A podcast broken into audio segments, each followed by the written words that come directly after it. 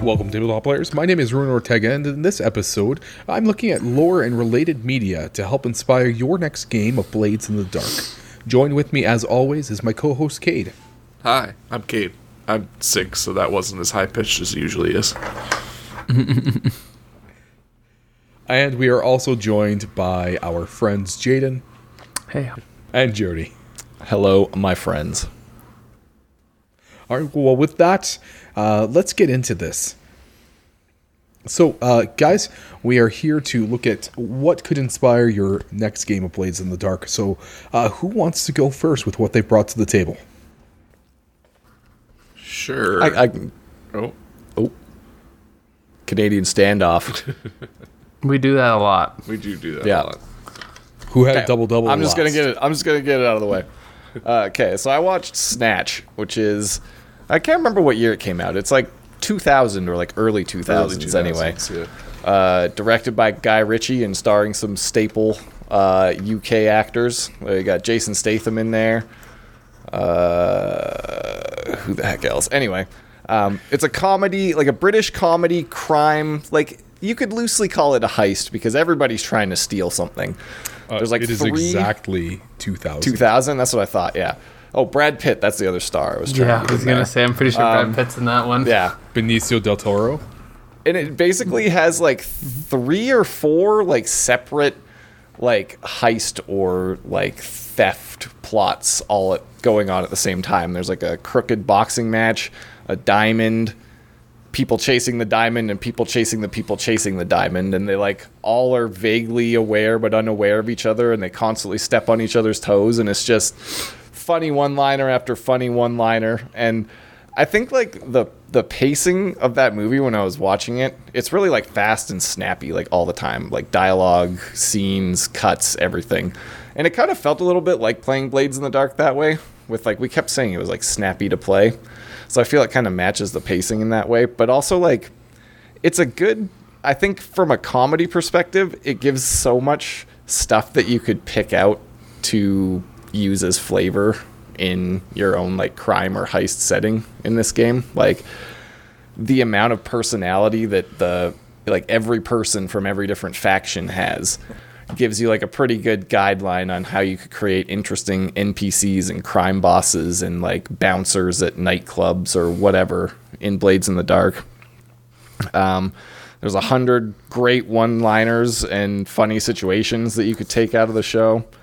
And I think when I was watching it again, like Blades in the Dark, where anytime it says you fail a roll, it gives you a way forward. And I feel like Snatch has so many good examples of how a failed situation drives the plot forward.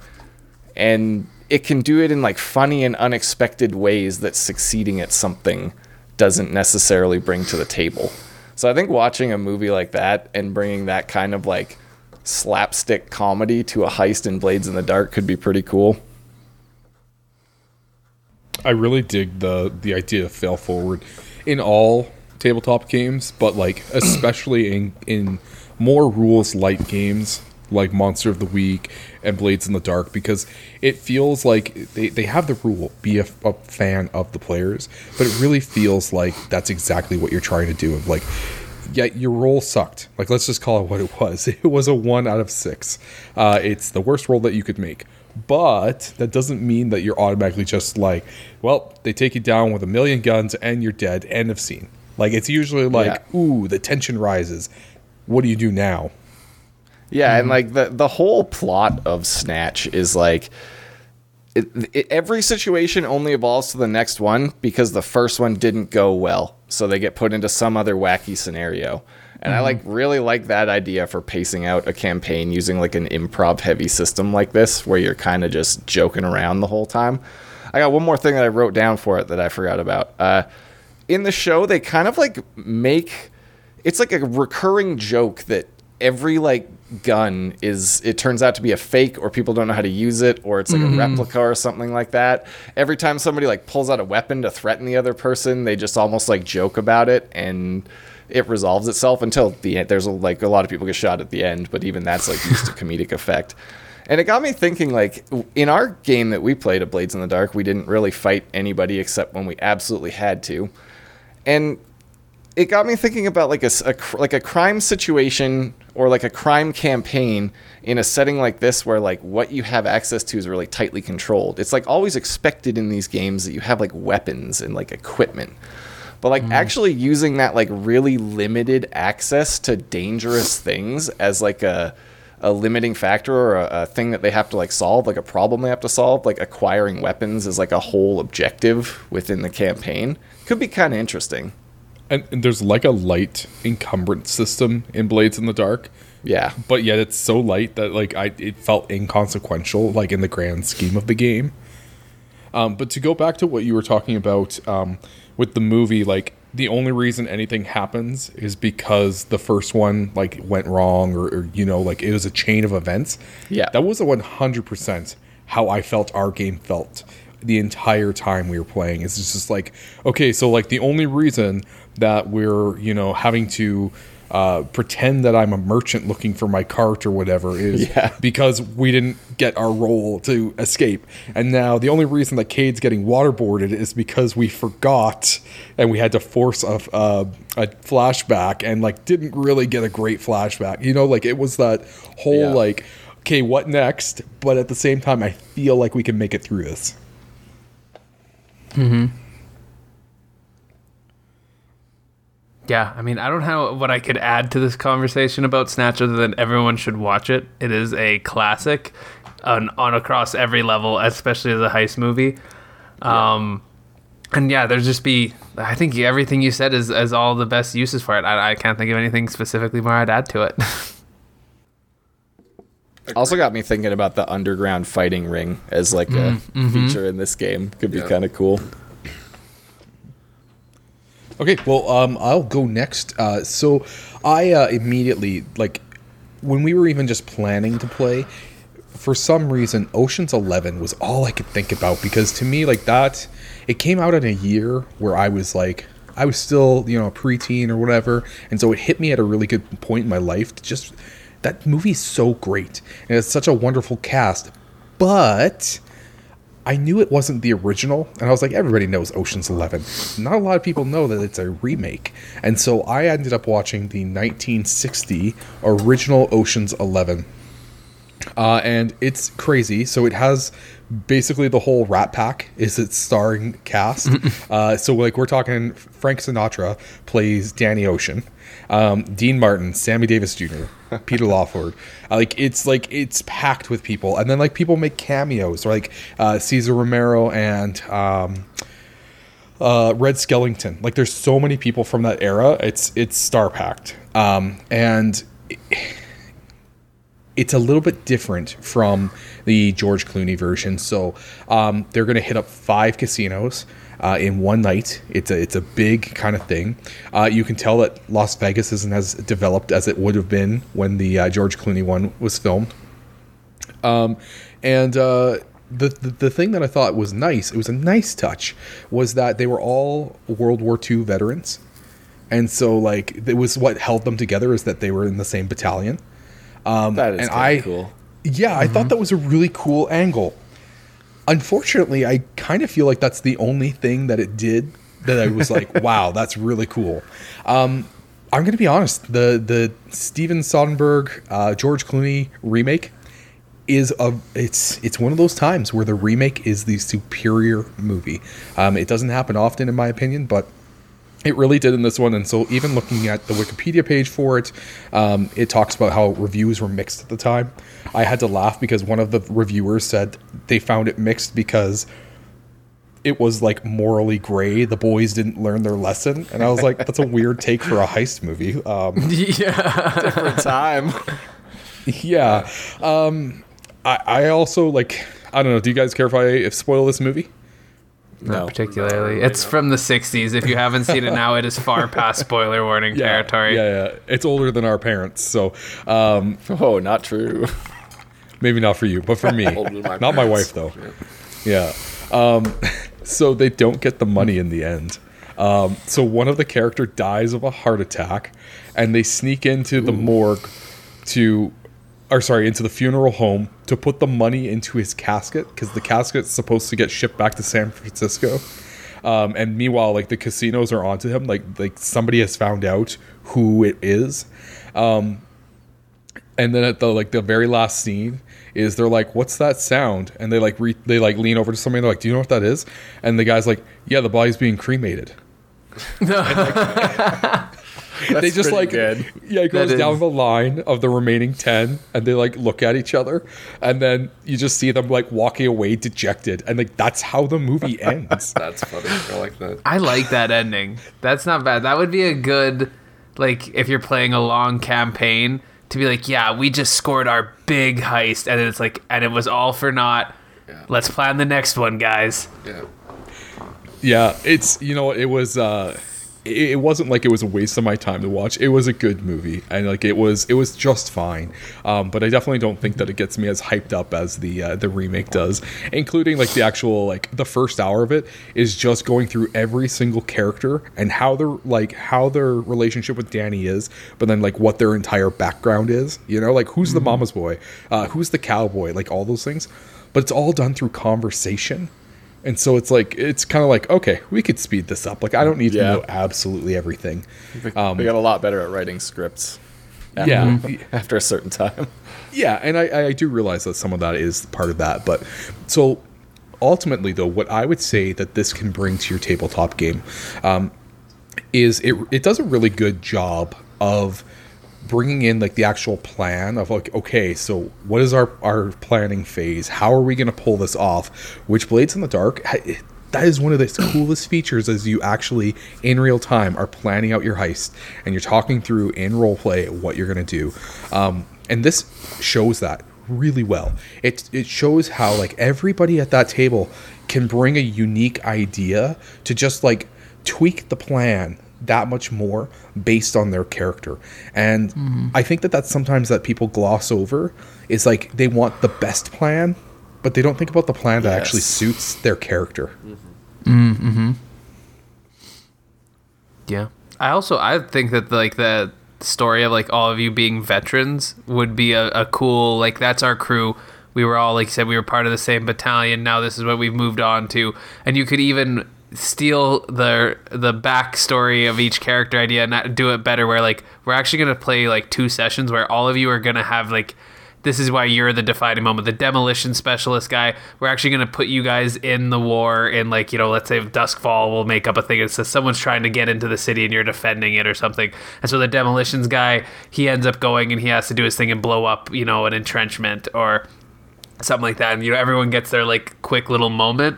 But that is stretching some of what the movie did, obviously, since they only use speech. You know what? I do think that in terms of the actual heist moment, they did do that really well, giving everybody their moment. You see the guy who's the electrician who goes in to, cross the circuit so that instead of the emergency lights coming on, the cage is open. You see, the guy who's he's a ballroom entertainer, and so he's, keeping the crowd occupied. That one's Sammy Davis Jr., isn't it? Yes, it was. Yeah. It was. Yeah. I believe so. I'm going to be honest that that is not, it wasn't Sammy Davis Jr. No, I'm sorry. Waste. Who was it? It was Dean Martin. Sammy Davis Jr. He was the dump truck driver, because they stuffed all the money into trash cans, and then he went around, collected it, and then took it to the dump where they had a hideaway in a pile of rubbish hollowed out that they then hid it in. It seems like you had the movie solved there. Just leave your stuff hidden in that trash bin, come back 5 years later and get it. I thought so too. And then they felt like they had to get it shipped back to San Francisco, but because they had already been tagged as probably having done it, they couldn't have it on them themselves. Yeah. Interesting. I do think that the idea, though, that you picked out of, like, everybody having their own special moment during the heist is, like, important for whoever's running the game to keep in mind, like, specific, like, mm-hmm. in every game, like, people could have cool moments. That's, like, a nice goal. But especially in this one, you could, like, have something not necessarily set up, but make sure to have in your back pocket for improvising, like, some cool moment for everybody. Or if it seems like it's happening naturally, just, like, subtly encourage it. Yeah, I mean, I didn't have anything planned because I didn't really... Like, I looked over your guys' character sheets to see, like, kind of what I was dealing with, but I didn't really think of anything. Like, actually, I gotta say that Ruin brought up his mask and his ghost stuff a lot, and I didn't even read that on his character sheet. I just didn't pay attention to it when I was going over it, so I was like... He's going to bring it up again, and I'm going to have to let him use it because, like, clearly he wants to use it, and I did not plan for this. So, like, you guys were really good about taking your moments and making your moments yourself. I think this game makes it easy for each individual character to have a moment, but I do agree with Jody that, like, actually having something kind of in the back pocket just to throw out there or something is definitely a useful thing because, yeah, that's the heist movie 101 is everyone gets their at least one scene, right? Like... You know, the acrobatic guy in the original one gets to come in and flip through the vault and do all of his stuff. I think it's... Is that Jet Li? I think it's Jet Li. Yeah. And that not in the original, but in the remake. And you know, and then the old dude gets to do his schmoozing and talking to people because he's the face and, you know, et cetera, et cetera. Everyone has their role to play. And if you don't let everyone actually have a moment to play their role, I feel like you would feel like the story is a little less fleshed out than necessary. Yeah, and you know, you just jog my memory on like related movies that would fit this kind of genre. It's like I'm thinking of the Mission Impossible movies. Big time! Yeah, the first Tom Cruise Mission Impossible I think does that really well. I think the further they go along, though, they get worse at it because it's like Tom Cruise is the star. Mm-hmm. Yeah, that's fair. All right, well, you know what, guys, this is great conversation, but my mug's looking a little empty, so let's grab a refill. Hey, Tabletop Players, it's Ruin here. We're just taking a quick coffee refill, and as we do that, we wanted to talk to you about some of the exciting possibilities that we have here in the Natural 20 Café. Join with me to do that is my co-host, Cade.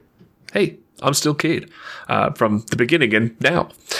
We have some really awesome things that we would love for you to be aware of. First of all, we have our Patreon. If you like the show and would like to support us more while getting some extra goodies along the way, please consider checking us out on Patreon at Cantrips and Coffee. For a couple of bucks, you can support us while also getting some amazing bonuses like our exclusive Discord, some extra special side podcasts that aren't released anywhere else, as well as uncut episodes of this show you're listening to right now. We're even funnier if you don't filter us. You can also join us on all forms of social media. We are most active on Instagram and TikTok, and we like to think we're funny and post funny things there, and so join in on the conversation, and who knows, maybe look forward to a contest or something that we throw at you once in a while. But with that, I think those beans are being done brewing, and we're gonna get back into the episode. All right, we are back and highly caffeinated. Sure, I'll go. Jaden and I just stared at each other in Discord. So for me, the thing I brought to talk about is the Hitman video game series, particularly the newest ones, because those are the only ones that I've played. I haven't actually played the originals. Fight me in the comments.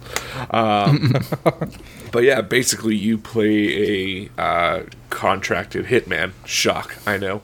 And each mission is you going and hunting down a new target and infiltrating how to best get to them, how are you going to get access to them, how are you going to kill them, and then how are you going to escape from it.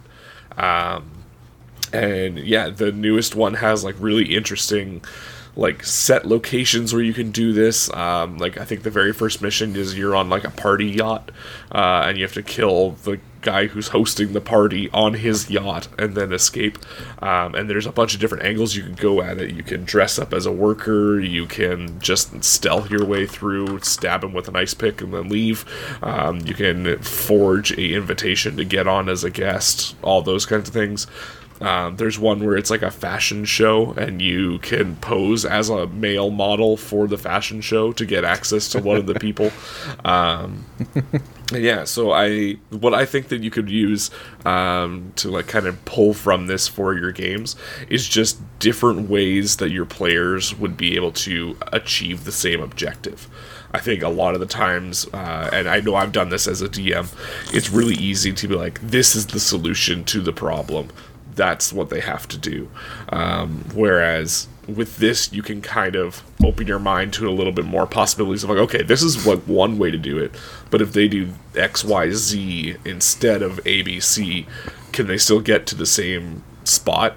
And if so, like, what other obstacles can they run through?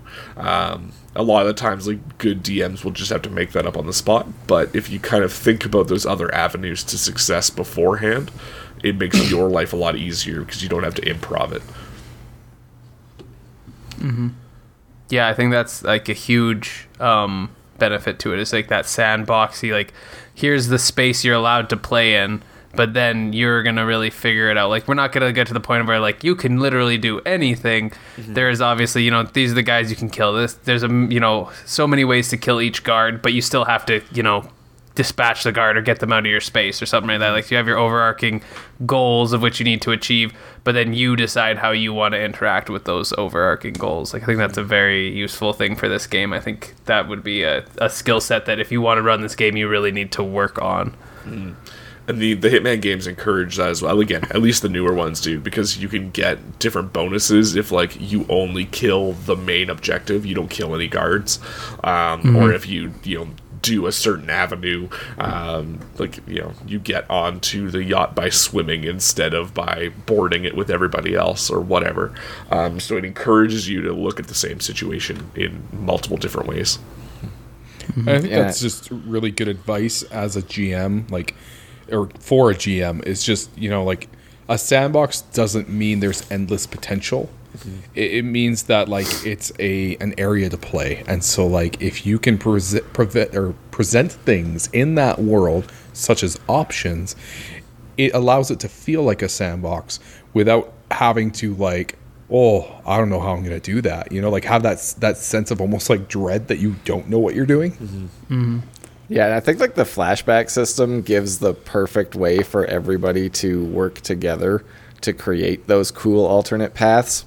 Like, mm-hmm. part of the difficulty in players coming up with, like, a weird workaround to your carefully crafted puzzle or whatever is that it's that you either have to improv on the fly or, like, have a ton of things prepared. But with the flashback system, the players have to describe their goal of the flashback and how they would, or, like, how they're thinking it's going to go out, and the DM can kind of work from there to flesh out the encounter. Mm-hmm. Yeah, you're not, like, whole cloth creating stuff. You're kind of just vibing with what your players are saying. You don't have to be like, I know what to do here kind of thing. It's like, yeah. Oh, I just have to do what they're asking me to do. That's exactly what I was going to say, Jaden. I was wondering when we were playing, though, like, are we abusing the flashbacks? Like, are we using them too much? And so much so that at the end, I was like, well, we could go with a flashback to try to get out of this situation. And then it's like, Cade's like, okay, so he steps out and begins shooting. And I was like, oh that sounds like we're not. Mm-hmm. It was a better ending anyways.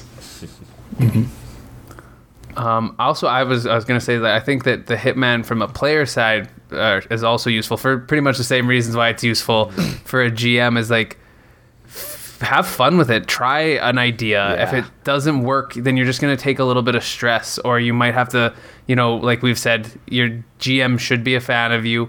So you shouldn't be scared that, like, I make one slip up and I'm instantly dead, unless you pick a bad situation, right? Like, if you're like, there's a sniper on the roof and you really make a mistake, then yeah, maybe you are going to get shot and your character is going to die. But that's a really high stakes situation, and you're less, you know, everything's somewhat high stakes in this game, but when it's not like death is guaranteed, try something. And like Ruin said before, it's not always about having the best plan. It's the plan that fits you or fits the situation. Don't get caught in the, like, I want this to go perfectly. Get caught up in the idea of, like, I'm going to try this, you know, like just how the Hitman games work. You kill that one guard and it turns out, oh crap, I actually needed to kill him later because now the whole guard, you know, routine is messed up and someone comes and finds him really quickly. And it turns out, like, I couldn't do that. But, you know, you're just going to keep working forward from that point. Don't be so caught up in, like, the I want to do this perfectly. Be caught up in the I want this to be a compelling story kind of side thing. Although, which is weird because Hitman, there's some people that are absolutely obsessed about figuring out the perfect run, but ignore those people. Yeah. I'm just thinking about the player who's so determined to do the stealth kill, but like anytime they kill somebody, somebody else starts to walk along. So like I hide in the shadows. Okay, what happens when he approaches? I stealth kill him too. And it's just this never-ending stream of bodies. Yeah, there's just this pile of bodies in the corner. You almost can't even hide in the shadow of that corner anymore because there's so many bodies in there with you. Well, no, it makes it easier to hide, actually. But I was going to say... be behind a mountain of bodies. Yeah, every time they come up to the mountain of bodies, you just jump out and stab them and add them to the pile. Aha! I was going to say that I think Hitman is like exactly how I would picture a combat-heavy version of Blades in the Dark, though. Instead of planning elaborate heists, you just replace the heist with a... You're like a hitman for a criminal, like under criminal organization, and you're going to like assassinate the capo or whatever. And you just create like a really cool situation that has a bunch of different ways that you can get in and out of it, and it'd be great. Mm-hmm.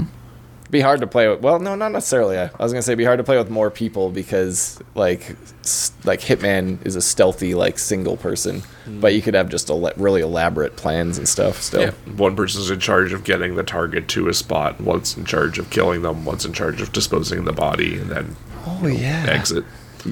That actually like a character that's like infiltrating almost, you know, like blending in and actually like talking to people in there and like being a part of the environment. Yeah, the man on the inside. Yeah.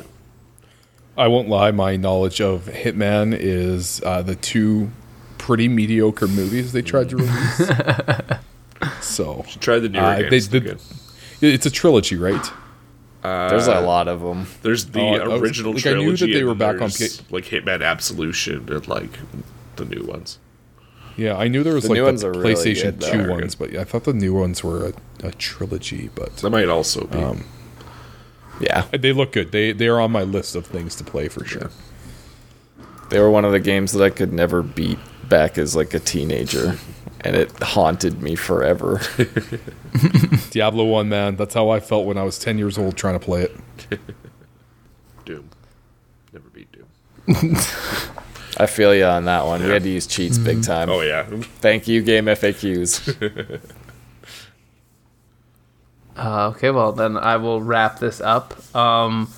I decided to do specifically the heist episodes of Brooklyn Nine-Nine. Now, I believe there's one for every season. Maybe there's one season where they missed. So that makes a total of 7 or 8 episodes. So I didn't watch them all. I've seen them all because that's one of my favorite shows. I've watched it like 3 or 4 times probably all the way through. But... I watched the first one and then the second one from season 1 and season 2. And, you know, like, they're pretty typical heist. Like, I don't think there's anything special in them that you wouldn't get from any other major heist movie. It has the planning. It has the flashback with the twists. It has, you know, 9 times out of 10 that they're, you know, using either... It's a like, the first two, they each... different character, Jake Peralta and then Captain Holt, each use the crew of the rest of the cast to end up solving their problems in a certain sense, and everyone fits their character, their role in the story. So like there's a lot of that very just traditional heist stuff. Like pick any heist movie and this will give you the kind of same thing. So that's a benefit of it, is if you only want to sit down for like 30 minutes, you can get a pretty comprehensive heist in to just kind of get that feel of what a heist should flow like. But I think the real benefit from it, that it kind of stands out on its own, is its wackiness and goofiness. And not that maybe you should be running a wacky, goofy heist. Like, I don't think we had any, like, really slapstick humor in our game. But I think it's just from the, like, let things happen. Don't take this game too seriously. Just be responsive instead of, you know, like... overly aggressively planning, which that maybe doesn't really fit from the episode, but like just have fun with this game. Like I don't think you need to sit down and take it very seriously. Just let what happens and enjoy the ride more than it's like I need to have this happen in my heist and I want, you know, here's A, B, C, D and they're gonna hit each of these points. Because me, like I like I said, I took this super loose. I had my general idea of each mission of what you guys were gonna do, which is what also the game recommends you do, and then just run the story from there. Like, you know, like I gave you guys some NPCs and the initial instigating, and then outside of that, all I had was writing prompts for encounters that might happen and like and found them to fit in the situation. And then there were some encounters where you guys did it like I didn't expect you guys to get caught being drunk, and I just ended up, you know, moving you into that room. And then you guys figured out how to get out of that building and stuff like that. Like that wasn't something I had a concept of. So like, yeah, just embrace the silliness of the show in the sense of it's wacky. This game isn't your D&D hardcore. Like the gameplay and the story can be hardcore, but you don't need to like have a world Bible and, you know, everything planned out and aggressive. Like just have fun with it. I think is the big thing. And then, like I said, the episodes are great for pulling any sort of heist thing because they are like, of course they are. It's a TV show. They're going to do the most archetypical heist stories that you can do.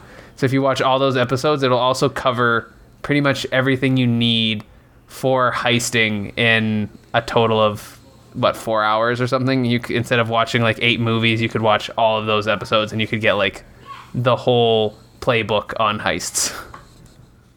And a really great example of flashbacks and cutaways. Mm-hmm. Yeah, they do that really solid. But again, if you don't have solid flashbacks and cutaways in your heist movie, it's not a good heist movie. No. Yeah, I love Brooklyn Nine-Nine. I think the heist episodes, like, they're a reason why they became a regular. Like, they're so incredibly good. I also like it showcases character variety really well in terms of like how each of those teams is going to respond to the heist. Mm-hmm. Is so varied in their techniques, but yet entirely true to the characters themselves. And so part of that like intrigue comes from, you know, these characters. And so you're like, okay, so how are they going to do this? Mm-hmm. Thank you for instigating that thought. I did come with something else you can pull out of it. In the later episodes, they all start teaming up into smaller groups, and they're all trying to perform the same heist in groups of like 2 to 3.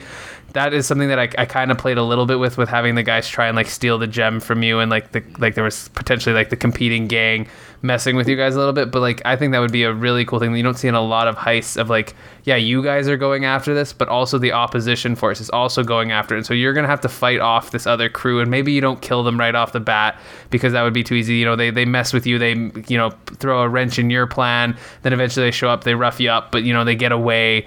And so you're constantly competing with this rival crew or a couple of rival crews to, you know, get into the same mission together. All right, well, that has been our lore and related media episode for Blades Against the Dark. These are all suggestions on Blades Against the Dark. Blades Against the Dark. Shadows in the Dark. I feel it. God, we're getting them mixed up. This has been our lore and related media episode for Blades in the Dark by Evil Hat Productions. These are all conversations and topics that we've had to help inspire your next game. And if there's anything that you would recommend that people check out, make sure you hit us up on social media or email us at cantripsandcoffee@gmail.com. But for now, I'm out of coffee, and that means it's time to...